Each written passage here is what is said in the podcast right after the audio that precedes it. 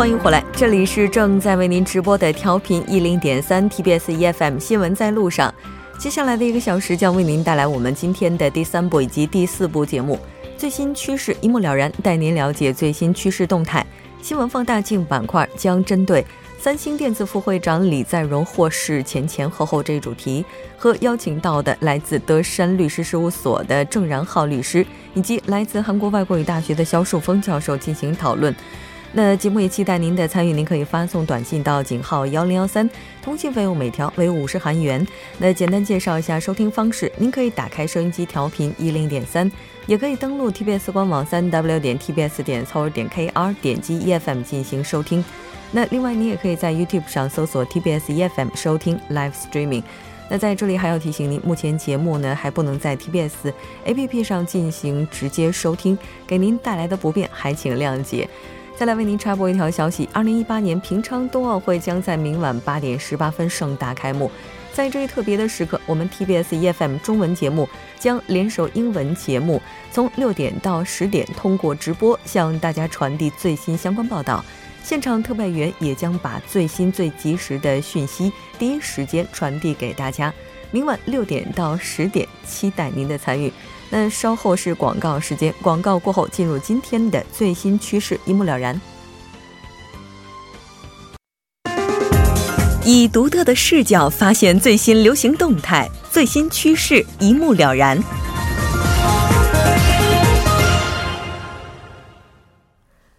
好了，欢迎回来。最新趋势一目了然的，接下来我们将通过嘉宾的独特视角来带您了解最新趋势动态。马上连线本台特邀嘉宾穆云卓记者，穆记者你好。喂，主播晚上好。非常高兴和您一起来了解今天的最新趋势。那今天您为大家带来的是什么呢？今天想和大家一起分享的最新趋势是围绕中老年人的，关键词就是人生第二春，从模特开始。呃，不是有这种说法吗？嗯，老有所学，老有所为。从这里我们就能知道，实际退休生涯的规划，呃，是多么的重要。那之前很多人的印象里，韩国老年人退休之后好像开炸鸡店的比较多。不过现在退休的叔叔阿姨们都纷纷走上 T 台去展示自己的魅力了。这个还是有一些出人意料的，因为在很多人的印象当中，那目击者也提到了，可能在退休之后开炸鸡店，又或者是开便利店。那如果要是运动的话，可能在很多人脑海当中，马上可能会想到的这个能够浮现出来的，比如说广场舞啊等等。呃，现在哈，这个好像变得更加高大上了，是模特。那这个他。他们做的是专业的吗？还只是业余的，就只是跟着玩玩呢？呃，现在呢有专门的机构对这些叔叔阿姨们进行培训，所以呢，我觉得他们应该算是半职业的了。嗯，哦，像有一家，嗯，也就是有专门的培训机构。对，没错，有一家二零零七年成立的专门去从事中老年人模特培训的教育中心。每个月的学费大概是十五万韩币左右，成立到现在已经有两千多名学员了。据有的学员说，通过在这个培训机构的学习，不仅能够秀出自己的优雅，更能展示出老年人的一种高贵。那他们不仅啊拥有了高的素质、高颜值或者是高气质，通过学习啊，甚至还是拥有了一种高水平。嗯，还有的学员阿姨们都表示要活出美丽，让儿孙们以自己为骄傲。哎，这个绝对是属于思想观念的一种转变了。因为可能之前中老年朋友就觉得，哎呀，只要养生做好了，身体健康就是最大的幸福了。现在已经超越了养生本身，希望自己能够活得更加美丽哈。那他们主要面向的是哪些人群呢？或者说，就是来接受模特培训的，他们就主要从事的是哪些职业呢？呃，在教育机构接受专业训练的，主要是以六十多岁的叔叔阿姨为主的。呃，今年好像还有一位九十二岁高龄的老奶奶。他们退休之前从事的工作都不尽相同，有律师，有公务员、企业家，还有普通的上班族。呃，有一位叔叔学员之前就只是一位非常普通的农民，一直在老家种地。他说来这里学习了以后，自己脱掉了干农活穿的衣服，变身成为了华丽丽的这种模特，在 T 台上强烈的光线照明下呢，自己感受到了一种带有一些刺激的喜悦感。嗯。现在六十多岁的这些人，可能在他们年轻的时候，模特这样一个职业在社会当中被认可的程度并没有这么高。那受到这些老年朋友朋友们欢迎的原因当中，会不会也存在着，就像他们打开了一扇通往新世界的大门呢？对，没错，我觉得，呃，这个原因呢，主要可以分为三种。一个是这个舒缓情绪、增强幸福度，就好像主播说的，那面对生活，中老年人往往兼顾工作的同时，或者是退啊退休之后呢，生活就变得单调起来了。这些中年人所要面对的生活压力什么的，让老年人可能心情会变得压抑，从而引发很多中老年精神病症。那为了预防这些，学习模特就是一个很好的选择。第二个呢，还有就是，呃，训练气质，增强审美。人到了中年以后吧，身体可能就开始慢慢的走样了，为一些柴米油盐的事情操劳，自己变得气色也不太好，精气神儿也差了许多。那甚至会出现呃一些不自信的感觉。学习模特的话，既可以提升内在的气质，改善中老年啊普遍肥胖的体型啊，又可以提高自身的审美。从内到外都能让自己自信起来。最后一个呢，还有一个原因就是拉伸肌肉、强身健体，也是中老年人比较喜欢学习模特的这一个原因。嗯，呃，中老年人他们身体素质可能不如以前了，长时间处于这个单纯的工作状态下的话，呃，会容易遇到疲乏、缺乏运动什么的。所以呢，学习模特让全身得到科学的拉伸、挺拔的站姿什么的，也是能起到一个强身健体的效果。嗯，变相的一种新型运动方法了。那听说这些中老年朋友他们在学了跟模特相关的一些这个技巧之后啊，也是参与演出，而且听说他们的演出也非常受欢迎。是我们今天介绍的这家教育机构，一共就举办了一百五十多场演出，其中有十八次是在德国、荷兰这些海外国家的。同时呢，他们还在往返于日本冲绳和九州的船上表演过时装秀。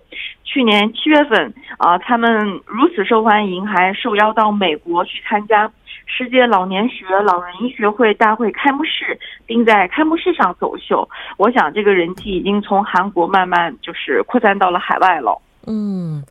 这个人气似乎涨的是非常快的，超出人们的想象，而且它的这种流行的这个流行的这个趋势，似乎用我们的肉眼就能够看得到。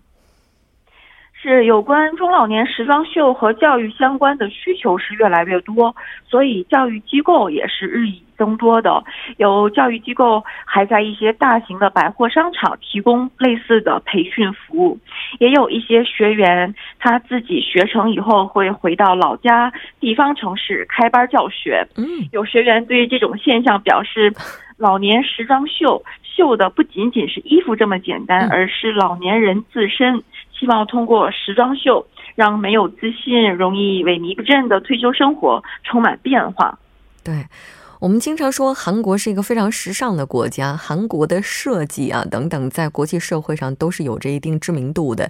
现在老年朋友也开始加入这个潮流的话，未来是不是也会推动中老年时尚市场的发展？哈，这相信也是可以预见的。那不知道目击者您是怎么样看待这类活动的呢？我觉得其实中老年模特也是比较有职业前景的，属于近年来非常具有发展潜力的一个新兴职业吧。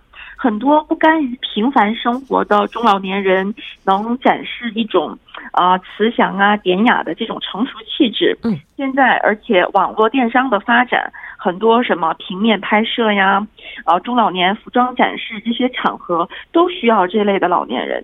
而且不是说百岁人生嘛，那即便是六十多岁，人生也才过去一半儿多一点儿。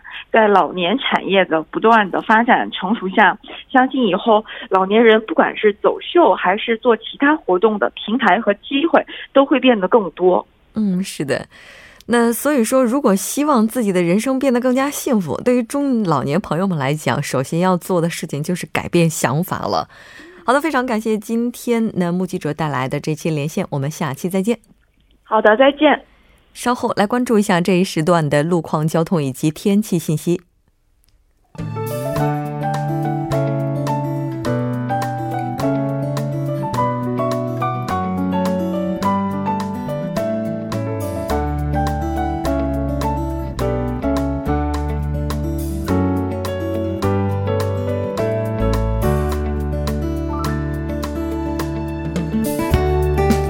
晚间时间七点十二分，这里依然是由楚源为大家带来的道路和天气信息。让我们来继续关注一下这一时段的路况信息。在奥林匹克大路金浦方向汉南大桥至盘浦大桥的路段，之前发生在该路段的交通事故已经得到了及时的处理，路面已经恢复正常通行。还请车主朋友们参考以上信息，安全驾驶。在江边北路日山方向蚕市大桥至青潭大桥的这一路段的一车道上面，之前发生了交通事故，也已经得到完善的处理。不过，受到事故余波的影响，堵车的路段一直延续到奥林匹克大桥的位置。还请各位车主朋友们注意控制好车速和车距，小心驾驶。在永东大路大姆山入口站至公务员年金卖店的方向，之前在该路段的施工作业目前已经结束，道路已经恢复正常，您可以放心通行。好的，来关注一下天气情况。明天由于受到来自于东海上空高气压入侵的影响，全国大部分地区呈现多云天气。冬奥会举办地平昌今天晚间至明天凌晨晴转多云，最低气温零下十二度；明天白天晴转多云，最高气温五度。由于昼夜温差较大，还请各位参加冬奥会的公众人员们注意及时增减衣物，谨防感冒。好的，我们来关注一下首尔市未来二十四小时的天气情况。今天晚间至明天凌晨晴转多云，最低气温零下六度；明天白天多云，最高气温五度。好的，以上就是这一时段的道路和天气信息，我们稍后再见。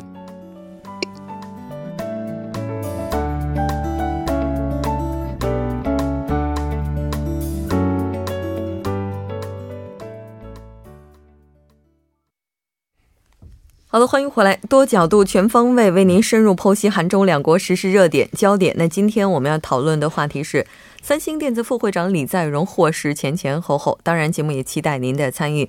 您可以发送短信到井号幺零幺三，通信费用每条为五十韩元。另外，您也可以在 YouTube 上搜索 TBS EFM，在收听 Live Streaming 的同时点击对话窗参与互动。那今天我们请到直播间的两位嘉宾，一位是来自德山律师事务所的郑然浩律师，郑律师你好，你好。好久不见，好久不见了。嗯，另外一位是我们的来自韩国外国语大学的肖树峰教授。那肖教授你好啊，莫真你好，听众朋友们大家好。嗯，我记得上一次讨论这个话题的时候，当时郑律师也是来到了直播间，跟大家进行了一些分享哈。那继上次我们分享过之后，二审的结果也是出来了，被判贿赂罪的李在镕在获得韩国上诉法院减刑以及缓刑的这个判决之后啊，有关分析人士就说，韩国司法机构。依然延续着对财阀大亨犯罪网开一面的倾向。那咱们今天就来讨论一下他获释的前前后后。那首先应该说，李在镕获释一件事情是整个韩国都非常关心的事情。我觉得基本上对时事稍微有一点点关心的人都会注意到这条消息。那先来介绍一下二审对于李在镕的这个判决跟之前的预测有哪些不一样吧。哦，现在是这样的。首先介绍一个检查。这个检察官的这个指控内容，还有一审判决啊，为了这个呃当事人这个这个各位的一个理解，嗯，呃，特别检察官提起公诉的时候，以五个罪名提起公诉了，呃，最重要的就是四百三十三亿元的一个行贿罪，啊，第二个是七十七亿元的这个挪用公款罪，第三是财产七十七亿元这个海外隐匿罪。啊，第四是犯罪事实七十七亿元隐匿罪，还是第五是国会伪证罪。第一审判决是认定五个罪名都成立成立，但是这个数额有些变化啊，他们判处有期徒刑五年啊。具体来看呢，行贿指控数额四百三十三亿当中啊，认定八十八亿有罪。呃，第二是财产国外隐匿罪，指控数额七十七亿当中啊，呃，认定三十三亿有罪，嗯，呃，四十一罪无四十一亿元无罪这样的。这次二审法院法院认定是四个罪名成立，那一个罪名不成立，呃，然后这个判处有期徒刑两年半，缓刑四年，哎，是这样的。但是这个。一审这个原来是行贿罪指控数四四百三十三亿元当中啊，这二审认定三十六亿元有罪，嗯，呃，三百九十七亿元无罪。呃，第二个是挪用公款罪是七十七亿当中啊，三十六亿有罪，嗯，第三是犯罪收益七十七亿元隐匿罪当中啊，三十六亿有罪，啊，国会伪证罪也是部分有罪，也是这样的，嗯嗯。他这次应该说，就是大家在二审结果出来之后啊，并没有那么意外，就觉得好像最后被减刑啊等等，好像就已经有一些苗头和征兆了。那因为李在镕他本人是前总统案件当中非常关键的人物之一，那既然行贿者李在镕被宽待啊，很多人都在想，哎，那接下来这个朴槿惠前总统会不会也会被宽待呢？呃，其实这个很目前很难预测，因为李在镕这个副会长二审被减刑获释之后呢，啊，大家现在都关注下一个焦点，就是前总统朴槿惠，啊，做了一个涉嫌受贿的一个前总统，他的这个涉案剧情会如何发展？其实李在镕二审判决对呃前总统朴槿惠来说，其实有好的消息，也有坏的消息，呃，利弊皆有。先说一下好的消息，就是说刚才这个郑律师也提到了，他二审判决当中否定李在镕对这个。啊，两大这个财团，一个米尔和那个体育财团，他个出资二百零四亿韩元的行为，啊，属于是这个贿赂，是这二审当中否定了这个，啊，没有认定这个受贿这个这个行贿罪，所以对于朴槿惠来说，这应该算一个好的消息，啊，因为这两笔资金之前的时候也被挂在这个朴槿惠涉嫌受贿这个账单之上的，嗯，但是还有一个坏的消息，就是说这也并不意味着说他一定会受益，因为。因为李在镕二审法院的判词当中，我们也可以看到，这个三星提供的三十六亿，啊，用作这个马术训练的这个支援金，其实构成这个受贿罪的同时，认定这是当时身为总统的这个朴槿惠向李在镕强取这个索贿的，就是强取索要的。也就是说，法院判词把朴槿惠先前涉嫌受贿，指控加重为索贿行为。嗯，这个受贿和索贿，它是一个按照韩国韩国的法律。尽管这个受贿这个贿赂数额是一样，但是受贿，呃方呢比这个行贿方要严重的多。另外呢，索贿的要是索贿的话，比这个受贿还要严重。也就是说，对裴槿惠、裴槿惠总前前总统来说，这不一定是一个好的消息，应该是个坏消息。你这个呢，这肯定是好消息，但是不好说。为什么呢？这个李副会长、李副会长的这个五种罪名当中啊，这个朴槿惠、就朴总总统直接关系到只有行贿罪一个，嗯，其他的跟他没关系。这个尤其是这个行贿罪和受贿罪呢，一个是对象性犯罪，呃，一个构成犯罪，另一个一定构成犯罪，这样的逻辑上，这个李副会长，这个是一大部分这个这个无罪了，那对他对他来说。也是好事，好事。但是这个我们一定考虑两个问题，两个方面的问题呢。一个是刑事逻辑上可以得到这个好消息，但是这个没什么意义的。为什么这么一说呢？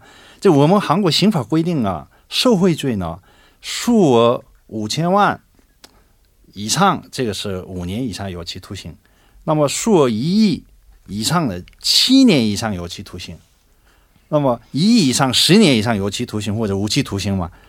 那么这个朴槿惠虽然这个李副会长一大部分这个判无罪，嗯，但是还是行贿罪是三十六亿了。这应该是十年以上啊？对，是最低是十年以上的。嗯，啊，所以这个对他来说，十年以上再减轻也没有用啊。为什么呢？十年以上的这个犯罪呢，不能判处缓刑了。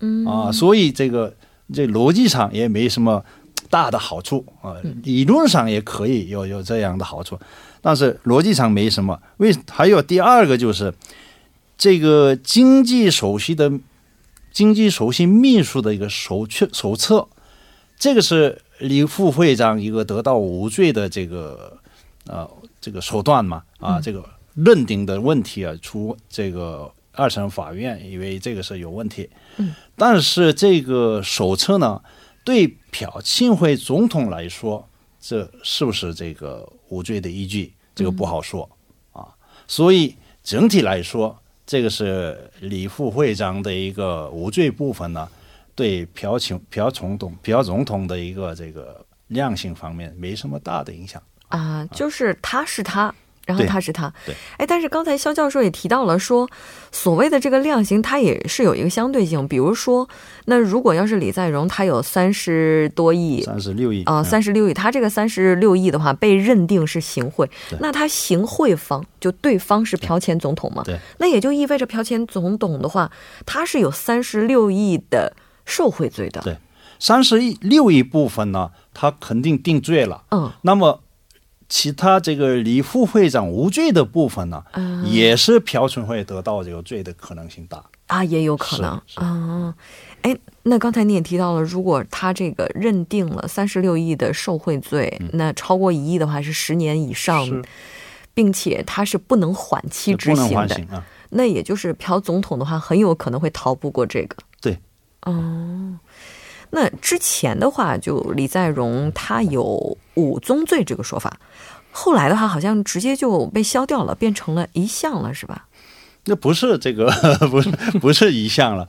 实际上，这个案件当中啊，嗯这个五宗案件当中，嗯，跟这个朴总统有关系的是行贿罪，呃，所以这个很多人呢最关心的是行贿罪部分，其他部分呢，李副会长个人的这个行为嘛，犯罪嘛，啊，所以这个言论媒体啊，这个提到这个问题，但是不是这个，实际上这个五个罪名当中啊，已经四个已经承认了啊，成立了。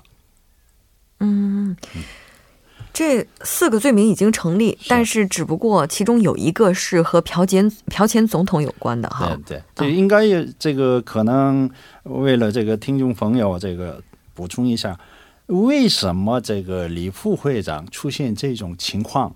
这个是最关键词，就是证据能力问题啊。刑事诉讼方面在证据能力是非常重要的一个问题了。那么这个证据能力是有某种证据啊，能否具备使用证据能力，这个是非常这个重要的问题。为什么呢？你不具备证据能力，这样的话，再好的证据也不能用，哦，不能用哦。所以这个呃，有某种证据，有没有这个证据能力，这个是非常关键的问题了啊。那么这次，比如说呃，这个现在这个安经济首席秘书手册嘛，这安经济首席，这是朴槿惠总统说什么说什么都通通写下来了。嗯，那么这次朴槿惠不出庭，嗯啊，还有这个里面的崔损师不说，还是李副会长否认，这么个情况下，到底这个锁车有没有证据能力？这个是最关键的词啊。但是这个李副会长来说，可以说是一个算是传闻证据，没有证据能力的。嗯但是朴总统来说，这肯定有证据能力的。嗯啊，所以两个人的这个行贿罪、受贿罪有差距这么大了。嗯，这我觉得还有一点非常有趣的，就是刚才郑律师提到了，说是三十六亿韩元哈、他这个部分是被定罪了。那这个被定罪的话，按照刑事法来刑法来看的话，应该是十年以上。哎，那既然这都已经定罪了，而且是十年以上，怎么就两年零六个月，嗯然后还有缓期执行？嗯，怎么可能会出现这样的一个判决呢？呃，有这有也有道理的。为什么呢？这个这个李副会长呢，一直主张这不是行贿的，嗯、我被胁迫，哦，这是是索贿的，对方啊就是索贿，我是被害人，嗯呃，不是行贿的。不是为了这个得到这某种利益，这个提供这个资金的，有这种说法嘛？但是果然，这个这种战略成功了啊。哦，为什么呢？你看这个原来检察院起诉崔顺实的时候，也是把他确定为一个被害人。那么这次一个定罪过程中啊啊，我没有不正当请托的事实。嗯。嗯，那么怎么来证明这个呢？这朴朴朴总统不说了，嗯，崔顺实不说了，嗯，李副会长否定了，不可能证明这个事实，所以这个很大一部分的这个无罪的部分呢，这个法院认定啊，这个是没有证据证明，所以判无罪这样了。还有一个量刑方面很重要的问题嘛，嗯啊，那么您看一般的行贿呢，为了得到一个相当经济上的利益，提供这个这样的行贿是正常的嘛？对。但是这个一直他说是被害人 cosplay 是吧？我是被害人，你看这个国家的一个最高统治者，嗯，要什么什么，岂敢拒绝？嗯不可能，我们不得不提供了。所以这个二审法院这个借这种理由判处缓刑了。我记得之前哈，这个一直在审议的一个焦点之一，就是他是不是通过这笔行贿来让自己继承三星的过程，这个费用就继承的这个费用，然后把这个部分给减免，或者说这个中间有什么一些猫腻哈。也就是说，在这个部分现在已经是认定他是无罪的，所以才有这样的量刑。对。这一场博弈，应该说 各方也都是耗尽了心机哈。那应该说，他最终这个判决的话，其实不仅仅是他本人的一个胜利了，应该也是他团队的一个胜利了。那之前的话，他也是在狱中待了三百五十三天，我记得是三百五十三天。对。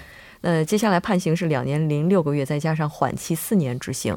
那其实这也就意味着他有可能就完全不用再受这些牢狱之灾了吧？这不好说不好说啊。还有三审嘛，大法院的啊。为什么呢？这次这个经济首席秘书官的是，那咱们三审嗯半点过后继续来讨论。